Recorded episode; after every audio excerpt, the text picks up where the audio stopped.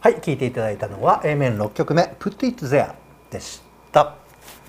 いかがですか？いいですね。あの好きです。うん、うん。あのこのこういう感じの曲好きです僕。こういうなんですかね、時代性がないと言いますか。そうそうそうそうオールタイムいつ聴いてもうん。名曲だって言えるようなうん。曲ですよね、そうですね。こんなポールを待ってたって感じですね。なるほどなるほど、はいあのここまでほら A 面1曲目から6曲目ずっとはい。聴いてきて、本当あのさっきもちょろっと似たようなこと言ったんですけど、うんうんあの1曲1曲の輪郭がはっきりしてる。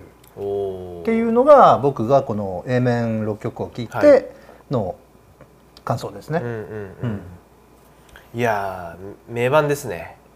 うん、名盤です、うん。はい。知ってる曲はなかったです。知ってる曲はなかったけど、うん。あのすごい聴きやすあのもちろん初めて聞くんですけどね、はいはいあのすごい聴きやすいうん感じでずっとあのさらっといきました。うんはい。そうですねまあ B 面に行く前にこのジャケットの話もしときますかはいはい。「まあフラワーズ・イン・ザ・ダート」っていうのはですね、うんうんまあ泥の中のこれ泥なんだね。花っはいはい。ていう、まあ、そういうことですよね。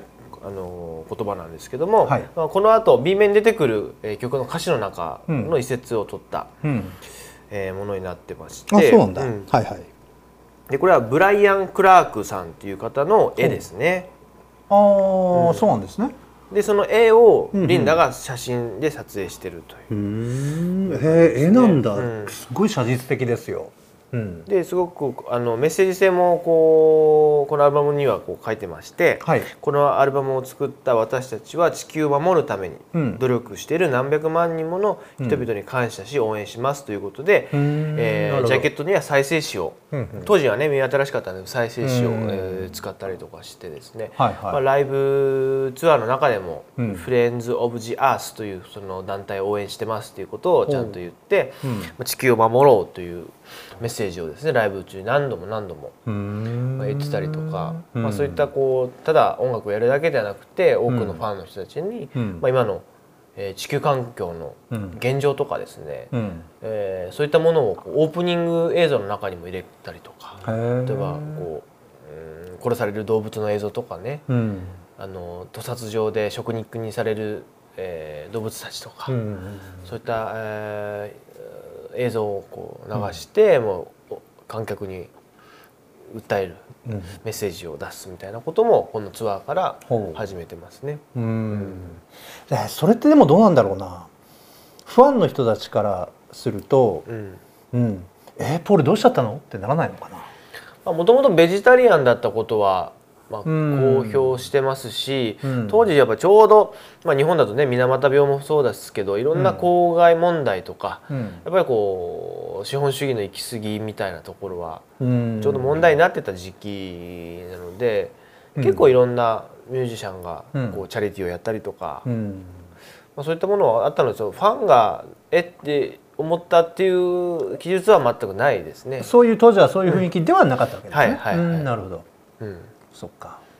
そうだよね。それこそポールのファンはみんな一緒にこう大人になってるから、うんうん、そっちのどっちかっていうとあのファンの人たちのあれあの意識であったり、うんうんえーそういったところに やっとポールさん追いついてきたっていうふうな言い方もできますよね。まあまあそうです、そういうふうに出してきたってことは。うんなるほど、ねそういうことなんだ。まさにこの80年代後半の泥の中をなんとかさまよい続けたうん、フラワーズはい。ポールが、うんポールとリンダがですね、っうん、ていうようなこリンダだとねうイメージなのかなと僕はちょっと思ってますけどね。なるほどなるほど、素晴らしい。うんそっか、そういうなんかこう泥の中でも美しく咲く花。うんまあ日本でいうとハスの花ね、原画もあるらしいですけど見てみたいですよね。うん、うん原画もっと大きいのかな？どうなんですかね。うん、あのこの花は本物っぽいですよね。花がすごいそうなんですよ。写実的だなと思ってね、うん。絵の上に花を置いて撮影してるって感じかな多分。ああなるほど、ダートの絵を。うん。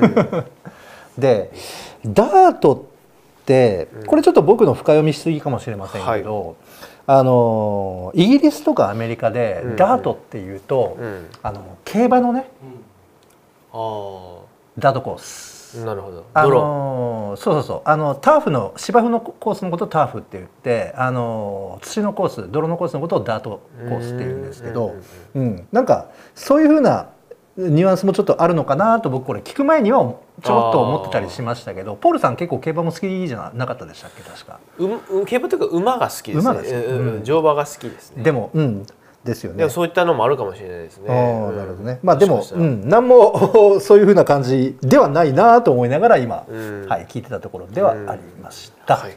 はい、さああーこんな感じで次 B 面に、えーはい。行くわけですけど B 面もこれは期待していいっていうことですね。めちゃくちゃ期待していいですね。わかりました、はい、それでは B 面の方も期待していきたいと思います。その前にこちらのコーナーをどうぞ。はい、えー、というわけで、えー、いやいいコーナーでしたね。レッツハマショ素晴らしい、なのかな？わかんないですけど。は はい。い、えー今後も続けていきたいなと。あそうですか。はい、ぜひともね、あのこう 折を見てこう挟み込んでいきたいなと、いや。はい、思ってますのでよろしくおい願いします。や素晴らしかったです。はい、はい、ですね。はい。さあというわけでここから B 面に入っていくわけでございますけれども、B 面も A 面と同じく6曲ということで、はい。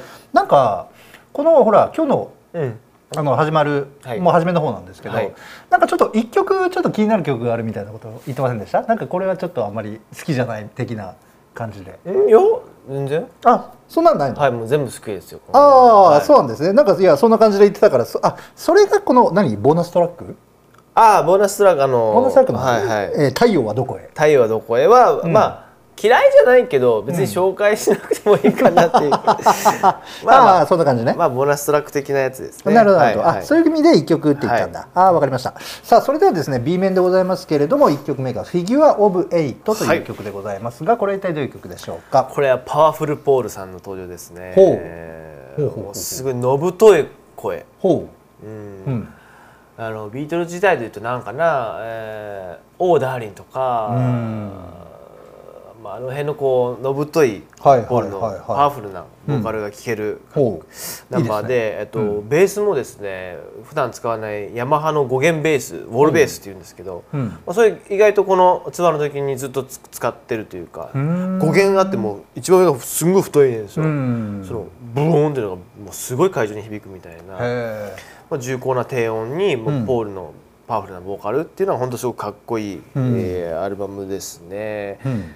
でこの、えーカムバックツアーゲットバックツアーのもうオープニングナンバーとしても途中からなってはいですね、はい。うん。日本公演でももちろん1曲目として、うん。日本のファンにはですね、うん。まあ、すごく記憶に残る、うん。うん曲なんじゃないかなと思います。はい、この60年代でもない70年代でもないうん、80年代でもない、うん。うん90年代らしいこうポールのロックンロールが、まあ、新たに誕生したっていううんところですかね。なるほどなるほど。それはちょっと期待大ですね、はい。それでは早速聞いてみましょうかね、えー B 面1曲目でございます「 Figure of Eight」